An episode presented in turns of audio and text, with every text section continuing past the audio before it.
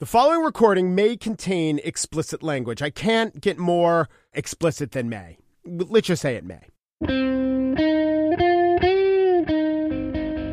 Tuesday, December 11th, 2018. From Slate, it's The Gist. I'm Mike Pesca. Well, as you know, Kevin Hart has been hashtag canceled and also actually canceled after tweets surfaced where the comedian joked about smashing a dollhouse over his two year old son's head to prevent gayness. I must tell you, in context, it was not any funnier than that. But it was seven years ago. It was on the record. He apologized, or at least discussed it previously. He says he no longer thinks that way. Then again, this was a bit, or at least the premise for a bit, from a 2010 special. I got a lot of fears, man. I got a lot of fears as a parent. I'm gonna tell you guys one of my biggest fears. One of my biggest fears is my son growing up and being gay. Hilarity does not ensue. It's just not funny. It's not not funny because it's offensive. It simply isn't funny. There is no twist or insight into the bit, which I'll spare you. It's just that his two year old was acting in a way he thought was gay. So Kevin Hart knocked over his two year old. He says, then he knocks over the mic stand on stage and the crowd roars. I do not get it. Now the Academy, though, is in a position. They got to find a comic who's well known, who's actually funny, who wants the job, who could navigate the demands of a boss with a low attention span and the power centers that are Jared and Ivanka. Oh no, wait, that's the wrong job. They got to find a comedian with experience, but not so much experience as to have a track record that will not jibe with today's sensibilities. It's okay. We actually have advanced tape from the upcoming Oscar ceremony. It sounds a little like this. And now, the 91st Annual Awards of the Academy of Motion Pictures, Arts and Sciences. And here's your host, Chris Rock. Now, we know one of them is lying, but which one? I don't know, but I know one thing. Clarence Thomas could have picked a much better looking woman to blow his career on, okay? I mean, doesn't she kind of look like Helen Willis from the Jeffersons? Oh no, no, sorry, wrong host, wrong host, said the wrong name. It happens if you watch. Here's your host, Tina Fey. I love you, Charlottesville, and as Thomas Jefferson once said, who's that hot light skinned girl over by the butter churn? No, wait, okay, forget her. Here's your host, Eddie Murphy. I have this nightmare that I go to Hollywood and find out that Mr. T is a faggot. No, not Eddie Murphy. Okay, here's your host, Louis C. Don't even bother. Don't even bother with Louis C.K. Let's go with a non American. Here is your host, Ricky Gervais. At least Jeffrey Tambor did it in a dress. Um, what a year he's had. Oh, what an actor, what a role. It, uh, no, it's. Every day he has to put on all the women's clothes and the hair and makeup and let people film it. That takes balls. So, I don't know how he does it. I really don't. I've seen his balls, they're huge and long. I don't know if he tucks them in the bra or does that thing when you push them out the back and let them hang out like a bulldog. No one knows. Huh. Well, that was from the Golden Globes. They were probably drunk. All right, we got to go safe. Safest choice to a Hollywood crowd. Ladies and gentlemen, here is your host, Barack Obama. Like I'm out in California, we're at a fundraiser, we're having a nice time. I happen to mention that Kamala Harris is the best looking attorney general in the country. As you might imagine, I got trouble when I got back home. Who knew Eric Holder was so sensitive? Hey, Michelle's laughing. Michelle's laughing. Are we good? Can we stick with him? He said no. Great. What? He's starring in a buddy movie with The Rock? They are the original odd couple. So, as for the Academy, the institution that named Crash and Driving Miss Daisy the best films of their respective years, they are going to have to hand out a UN style translation device where a palette of diverse voice over professionals will read Maya Angelou poems and Beto O'Rourke speeches in between the winners being announced. The viewers at home will be asked to remember something funny they once heard about popular entertainment, and then also to look inward and ask if they're implicated in colonialism or the male gaze by finding it amusing. I do have to say about Kevin Hart, though. Maybe the Academy has impossible standards, maybe they don't, but the Kevin Hart example does not test that premise. It should be possible to hire someone with past bits that, if they are a little over the line, are so funny as to be justifiable as to the double bomb of bad jokes and unsettling sentiment. Until then, the kings of Christian comedy may be doing a puppet show that night. On this show, I spiel about a not so great essay, in my opinion, by Andrew Sullivan in New York Magazine. But first, the inductees of the Rock and Roll Hall of Fame will be announced Thursday. Pantera, once again, not on the list. Rock and Roll Hall's dead to me. But who is a nominee? Well, we have a Hall of Fame voter with us, an, an overall musicologist. Can I call him a musicologist? He happens to have a master's in musicology and a doctorate in overall funkiness. Ladies and gentlemen, Chris Molanphy.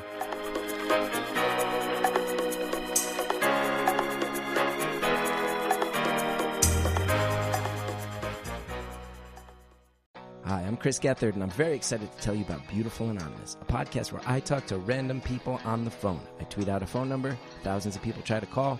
Talk to one of them, they stay anonymous. I can't hang up. That's all the rules. I never know what's going to happen. We get serious ones.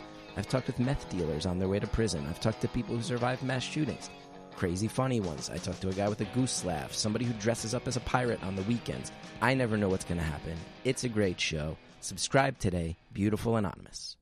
The Hall of Fame has just announced its possible inductees, its nominees, and I know you're thinking, wait a minute, I thought the Hall of Fame just announced who it was interested in, and it was some guy named Harold Baines who played for a lot of years but wasn't very good. No, no, no. We're not talking about the Baseball Hall of Fame. We're talking about the Rock and Roll Hall of Fame with such nominees as Def Leppard, Devo, Radiohead, and Harold Baines. I have no idea how he got in on this ballot, too. Joining me now is Chris Molanphy, a Rock and Roll Hall of Fame voter. If he was a Baseball Veterans Committee Hall of Fame voter, he might be Greg Maddux. But Chris Molanphy writes the Why is the Song Number One column for Slate, and he comes on the gist, and we do one of two things. We talk about a year and run down the hits, or we talk about the Hall of Fame because this guy has a vote. And maybe it's not too late for you to get in touch with him and influence him. Chris, is it too late for that? I'm afraid this year it is too late. I have come on your show and talked about the Hall of Fame, I think, the last three years. This will be my fourth. Yeah. But in all of the last three years, I was either not a voter the very first time I came on, or I am a voter, but I hadn't voted yet. And so people were like, you know, saying, oh, oh are you going to vote for Dire Straits last year. I got a lot of that at our live show. I, we Yeah. talked about it at the live show. But uh, no, this year I because it's getting quite late and ballots were due today, the day we're taping, which is December 10th. Uh, I have already turned in my ballot. And what's the rule? You get five votes? Uh, you get five votes each Yeah. voter. And by the way, just to be very clear about this, there is a fan vote. You can, you know, go on, log on the Rock Hall site right now and, and vote. But that all gets aggregated into a single ballot. Um, I am fortunate enough and have been for the last couple of years. I think this is my fourth time to actually have a ballot uh, that is sent to some journalists and critics, and uh, you know, plus everybody who's ever been inducted into the Rock and Roll Hall of Fame. So everybody Right. from you know Krist Novoselic of Nirvana to Steven Tyler of Aerosmith has a ballot. This year on the ballot, let's just go down. I'll list everyone and then we'll pick out one or two notable ones. Um, either that you think will get in or who you voted for or who's new. Def Leppard, Devo, Janet Jackson. Already I'm listing the weirdest uh, Coachella in existence. John Prine, Kraftwerk, LL Cool J. Who's the opening act? MC5, Radiohead, Rage Against the Machine, Roxy Music, Rufus. Who's Rufus? Featuring Chaka Khan. Ah, now I know who Rufus is. Stevie Nicks, The Cure, The Zombies, Todd Rundgren. All Yes, right. indeed. Who who's been on the ballot the longest? I believe there are some five time nominees on this ballot. That would include LL Cool J. He's on for the fifth time. I'm voting for him again. I abs- He's the one pure rapper. There are other rap influenced acts on this list, like Rage Yeah. Against the Machine, but he's the one pure rapper, and so I'm voting for him again. I think he absolutely deserves to be in. I voted for him before. love Cool James. Yeah. I really do. Don't call it a comeback.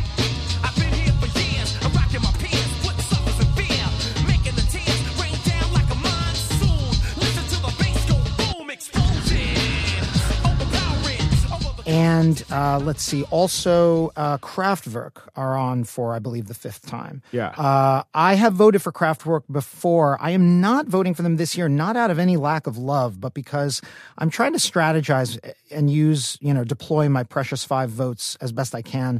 I have a bad feeling that on a ballot that includes both Kraftwerk and Devo, two digital rock pioneers that both started in the 1970s, Yeah. they may cancel each other out. And it, it hurt not I to think vote maybe for you're Kraftwerk over. again. You might be overthinking this because Kraftwerk is, of course, very German, and Devo is, I believe, very Ohio. Very Ohio. They're very American. Right. So my criteria would be could you write the history of what we call rock and roll music, which is basically all music except classical. I mean, I don't know Of where the late. 20th century. Yeah, Yeah, like maybe not show tunes, but okay, it's almost every musical genre. Can you write the history without Devo? I think you can. Without Kraftwerk, I think you can't.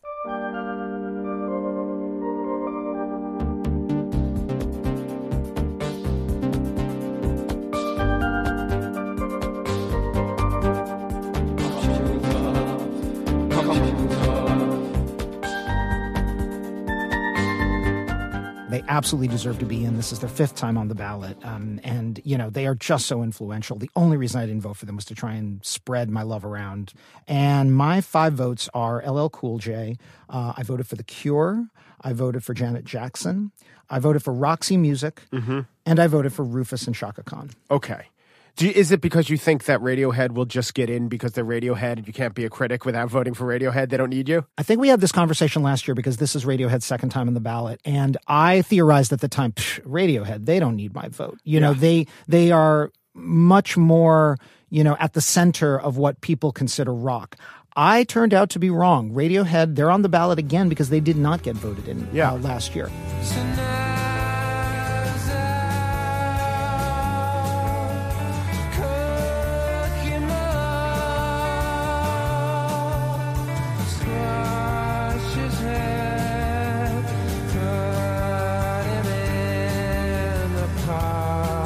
Do Radiohead deserve to be in? Yes, absolutely. That's a no brainer. I continue to believe that my mission as a critic and the reason why I was invited to vote on this thing is to not simply hone in on the white dudes with guitar and with the caveat that, of course, Radiohead, their use of electronics is very path breaking and innovative.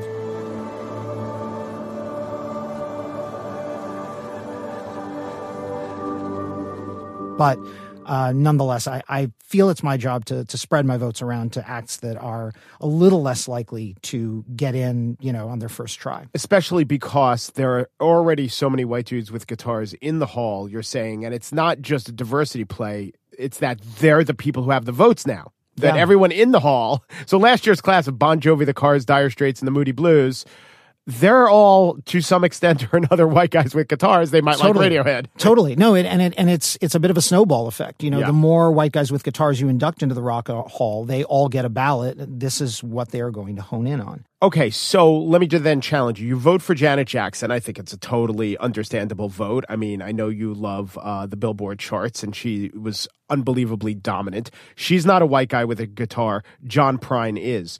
Does Janet Jackson really need championing, just given that she's a household name and her commercial success as opposed to a guy like John Prine? Between those two, it would seem like John Prine would be more of the underdog. Unless you have a different criteria, which is you just happen to think Janet Jackson's a lot better as an artist than John Prine is. John Prine is one of those that could surprise and wind up getting in uh, on their first ballot. I know that sounds crazy, right? Because John Prine, he's not very well known, but he's a musician's musician. He's written a number of classics. It is entirely possible that John Prine will get in on this, his first ballot. I'm not betting on it, but it's not beyond the realm of possibility.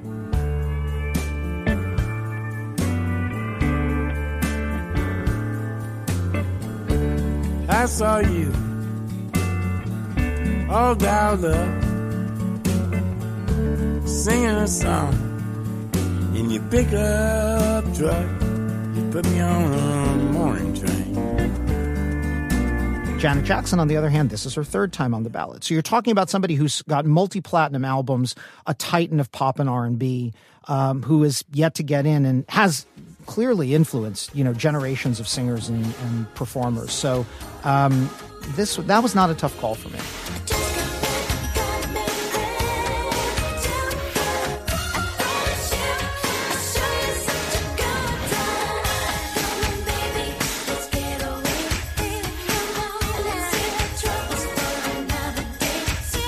What's interesting about this ballot this year more than most is that uh, the buzz around you know rock hall circles was that the nominating committee who puts together this ballot, they went out of their way to really limit the number of dead obvious guitar rock bands, some of which is because they've all been inducted. Not Uh-huh. not every last one of them, but but many of them have been. And there's like a new wave of 90s rock bands. You know, there's that 25 year eligibility rule that, you know, an artist is not eligible for the Rock and Roll Hall of Fame unless their first album or single is at least 25 years old. We're now getting into the 90s. There's a whole passel of 90s rock acts from Soundgarden to Alice in Chains Yeah. who could conceivably be on this everything in the grunge era. I mean, grunge was Nirvana. Ninety three was maybe t- was that Smells Like Teen Spirit. Smells Like Teen Spirit was 91. okay. So by ninety three, which is twenty five years ago, Exactly. all- it's all in full bloom. It's in full Yeah. bloom. I mean, really, I mean, you know, Beck could be on this ballot by now. It's really not a very guitar-y ballot this year, and so it's going to be interesting to see how the centrist rock voter is going to interpret this ballot this year.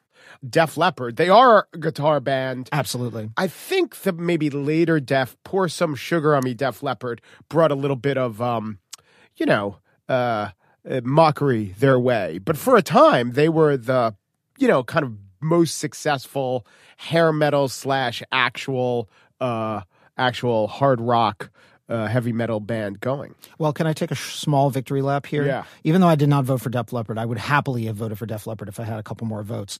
If you're going to induct Bon Jovi, if we're going to go to this phase of hair metal, I think Def Leppard are they have a better catalog. They they have a really interesting synthesis of pop and hair metal and and even sort of you might call it synthy electronic music. I mean the Yeah. way those those records, those smashes they put together uh, with the help of uh, Mutt Lange, their producer. I mean those things are are synthesized within an inch of their lives, and I say that with admiration. I mean they they could be human league records.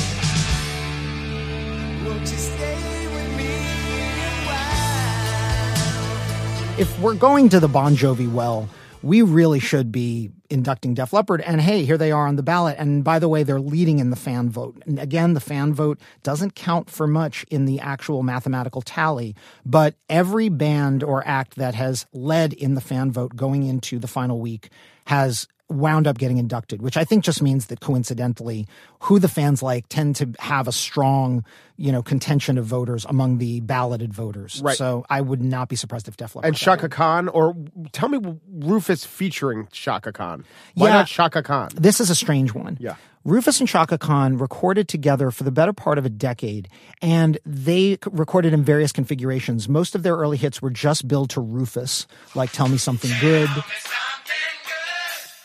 uh, Sweet Thing, which is practically a Chaka Khan, you know, showcase. I mean, that's like a ballad vocal showcase for her.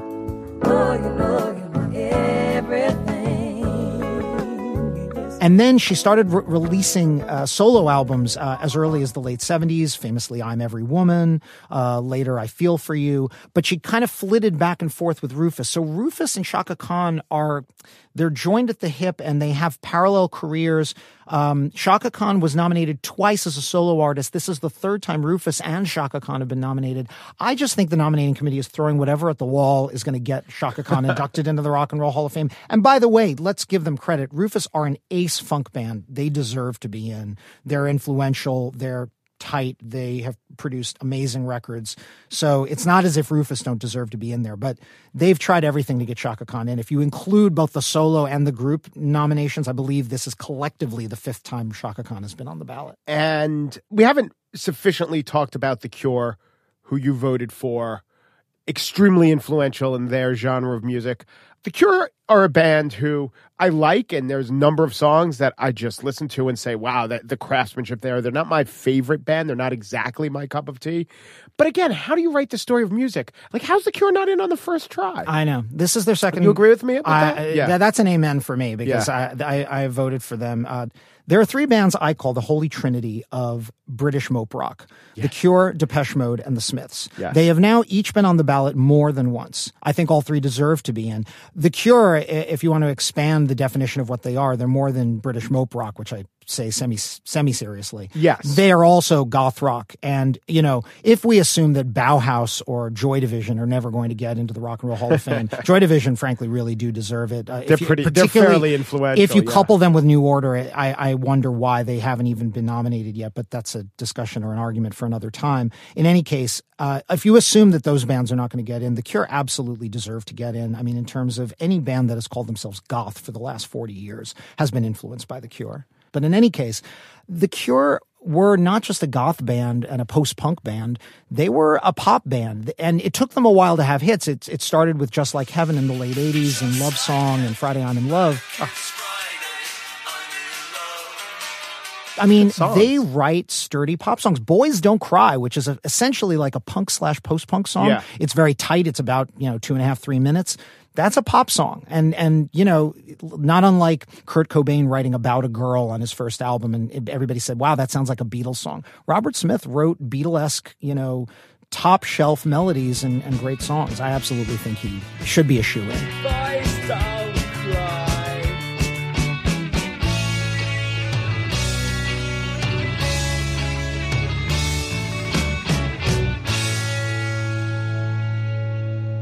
So we know who you're voting for. We know who your hope you hope is getting in. Who would shock you either in or out?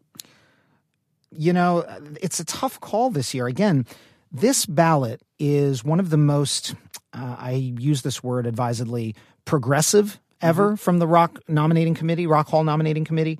Um, they really are trying to get some overdue acts into the hall and eliminate some of the obvious ones. I think Def Leppard are getting in no matter what. I think Stevie Nicks is getting in no matter what. And Radiohead, are they getting in? You you assured me last time. Uh, I I would say they stand a good chance of getting in, but I would the fact that they are not top five in the ballot, uh, you know, I, I wouldn't bet the farm on Radiohead. Chris Molanphy writes the Why is this song number one column for Slate. He is a friend of the gist. He is a Hall of Famer in our book, and if not in our book, I'm sure the Veterans Committee will clear up any messes along the way. Thank you, Chris. Thank you, Mike. And now the spiel. Andrew Sullivan is a writer and an editor that I've been reading since he actually was an editor of the New Republic.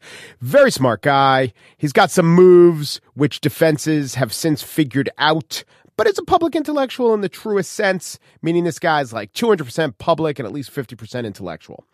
In his latest work in New York Magazine, he argues that America has a new religion, and it's us. This essay is, in short, a horror. It's sophistry. It's as pure an example of pseudo intellectualism as I've ever read. Now, this broadside against the kids and Cal, but so much more, has drawn both opprobrium and approval in just about equal measure from almost every source that you'd expect. It is a defense of religiosity. Sullivan's a Catholic, and all the other writers out there who are guided by faith applauded him loudly. David, Community, Community, two more seasons in a movie, Community. Brooks loved it.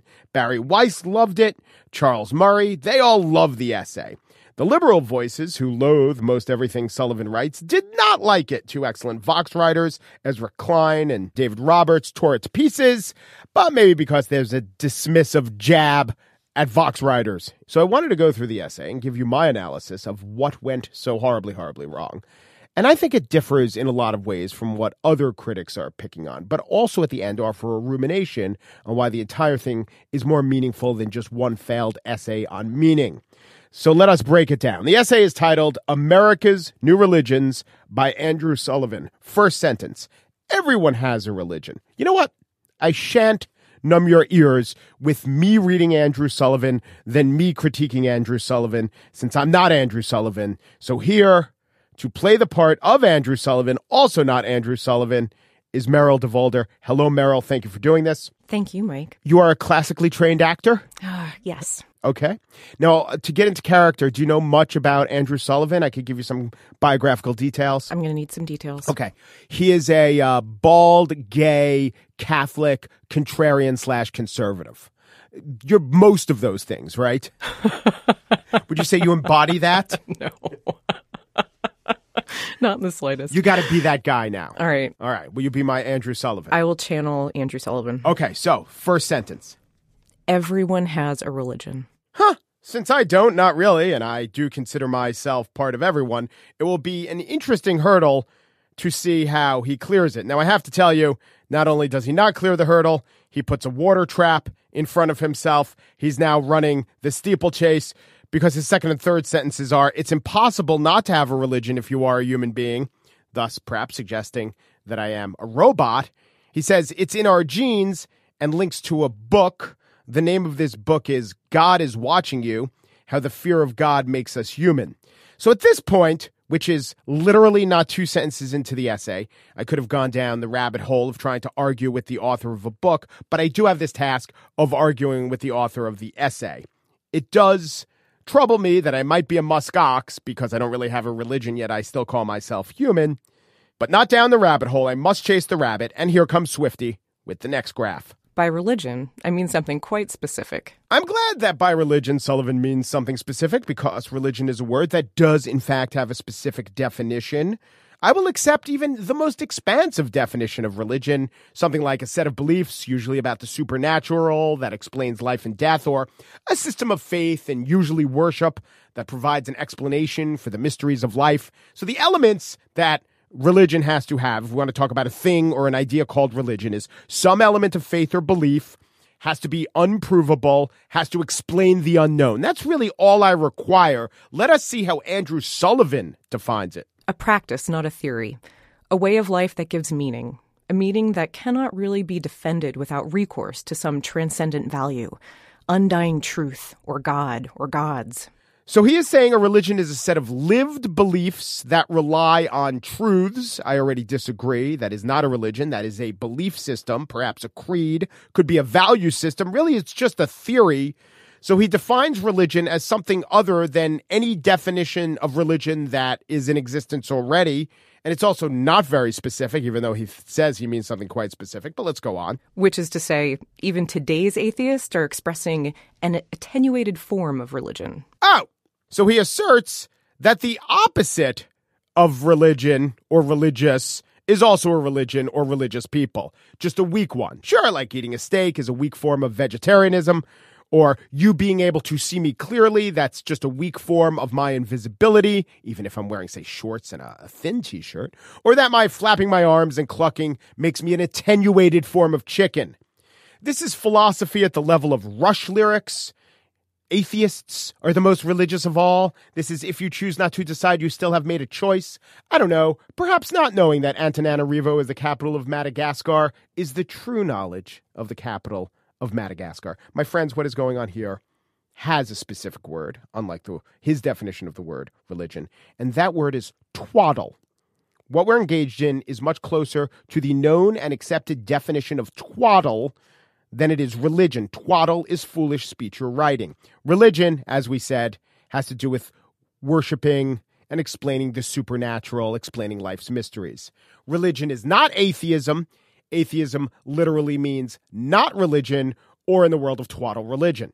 We're literally five sentences in. He has laid out false premises. He has concocted definitions.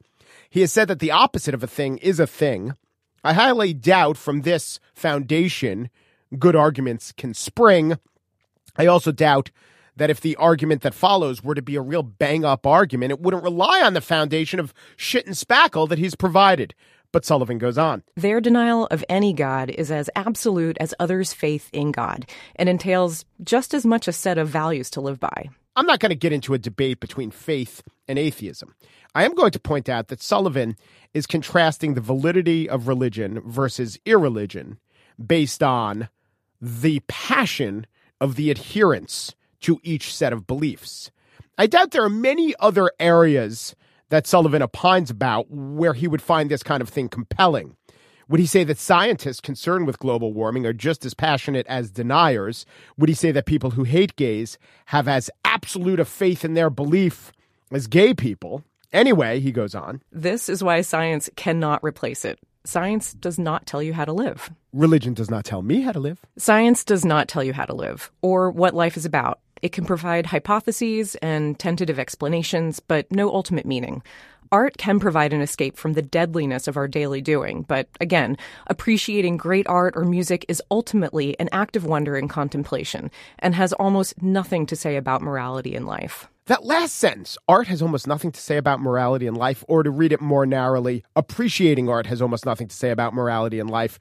None of the people who cheered this essay on could possibly believe this. I guarantee that if you go through the works of every single Sullivan backer who also opines in public, he or she has written extensively, maybe whole essays or books about the value of art, the value of music, how it does the exact opposite of what he says it does, or in fact, how it can very much explain morality in life. But why? Why does he have to say such an obviously incorrect thing? Because if he didn't attempt to bat away the value of art, there'd be a gaping hole in his twaddle argument. You could just say, well, I don't need religion to do that for me. I have art, I have philosophy, I have deep ways of engaging with and thinking about the world. I don't know. I guess he thinks he's checking off and pre addressing any critiques that might come his way. So then Sullivan slams materialism a little bit, which is a crowd pleaser to the left and the right, criticizing abundance. That, that seems to make you edgy, but it's a little like criticizing elitism or moral relativism. There's no one actually on the other side of that argument. Maybe with materialism, there's some Kardashian or an imagined person, but in general, we've gone crazy with materialism is something that every single person in society agrees with and thinks that most of society doesn't. He goes on. We have leveraged science for our own health and comfort. Our ability to extend this material bonanza to more and more people is how we define progress. And progress is what we call meaning. In this respect, Steven Pinker is one of the most religious writers I've ever admired. His faith in reason is as complete as any fundamentalist's belief in God. But if a belief in complex systems and a mastery of detail is the way you order your universe, then by that definition, Bill Belichick is one of the most religious thinkers of our day. And if my bullshit definition of religion centers on an assertion of the self and the centrality of identity, then RuPaul is, of course, the greatest theologian of our age. If I made up a definition of religion, I could come up with someone who inhabits that definition. It's very, this is why Noah Webster had an advantage on the rest of us. Once you get to decide what goes in the dictionary, then everything else really does adhere to your definitions. So next, Andrew Sullivan talks about John Stuart Mill, and then he gets into an argument with a bumper sticker. It wasn't even Bikini Inspector, 50 cents. It was not even Trump Pence 2020. It's a different bumper sticker. And he lands on this point. The banality of the God of progress, the idea that the best life is writing explainers for Vox in order to make the world a better place, never quite slakes the thirst for something deeper. First, he came for the Vox guys. And I said, well, actually, I said, and I'm saying quite a lot. Then Sullivan says this Liberalism is a set of procedures with an empty center, not a manifestation of truth. The Heimlich maneuver is a set of procedures, not a manifestation of truth. The Heimlich maneuver is not supposed to be a manifestation of truth. Neither is liberalism. Liberalism is a way to achieve a social good, which is, generally speaking, things like freedom, fairness, material comfort, health, the chance for happiness and advancement. Though some would say unhappiness is the real happiness. Sullivan might say it. He does say this. Netflix, air conditioning, sex apps, Alexa, Kale, Pilates, Spotify, Twitter. They're all designed to create a world in which we rarely get a second to confront ultimate meaning. Okay, so does that mean that a TV with rabbit ears, sitting inside on a hot day, eating iceberg lettuce, listening to 45s, or reading the New York Herald Tribune, that's the means to enlightenment? Yes, I know, we're distracted. And you've listed some of the distractions, or in Kale's case, an example of roughage. But it's not religion. Kale has nothing to do with revealing a deeper meaning. It just has nutrients. Pilates is a way to stretch. Tinder gets you laid, and Spotify provides the seductive soundtrack while you pursue that endeavor as you watch Netflix and thanks to air conditioning, chill. It's all twaddle. Twaddle, twaddle, twaddle. Ever since we've had modern inventions, we've had critics saying they are making us further away from God or they are the new God. We've had messianic figures decrying the Edsel or the butter churn or the printing press as mindless obstacles to true enlightenment. What we're engaged in here is a dressed up, modernized sermon in the mode of Jonathan Edwards telling us we're all sinners in the hands of an angry God.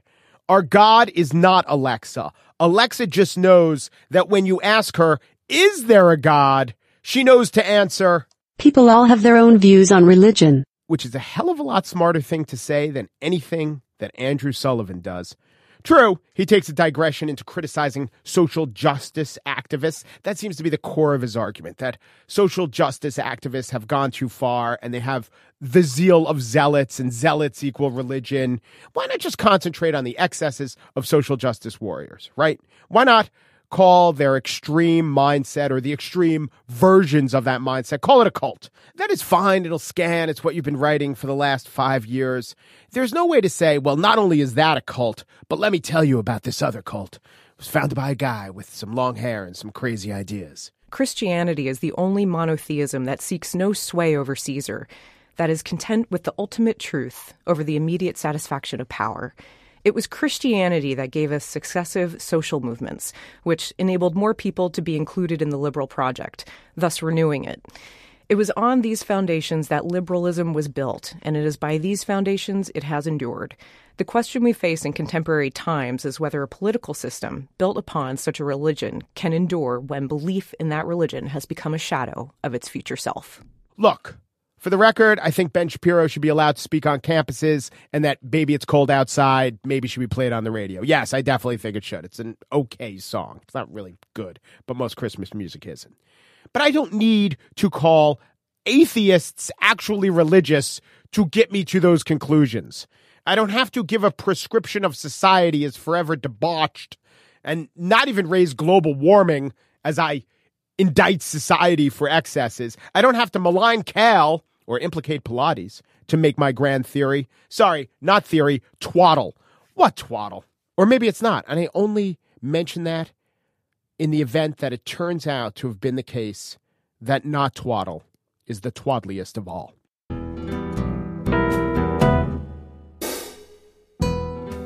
And that is it for today's show. The Gist was produced by Pierre Bienaimé and Daniel Schrader, who believe that, in a way, not making Fetch happen is what made Fetch happen. That one actually happens to be true. TJ Raphael is senior producer of Slate Podcast. She'd like to bottle twaddle. The Gist. What are you guys doing over the weekend? I think I have my agenda pretty much set in stone. Netflix, air conditioning, sex apps, Alexa, Kale, Pilates, Spotify, Twitter. Sounds about right. Uperu, Deperu, Duperu. And thanks for listening.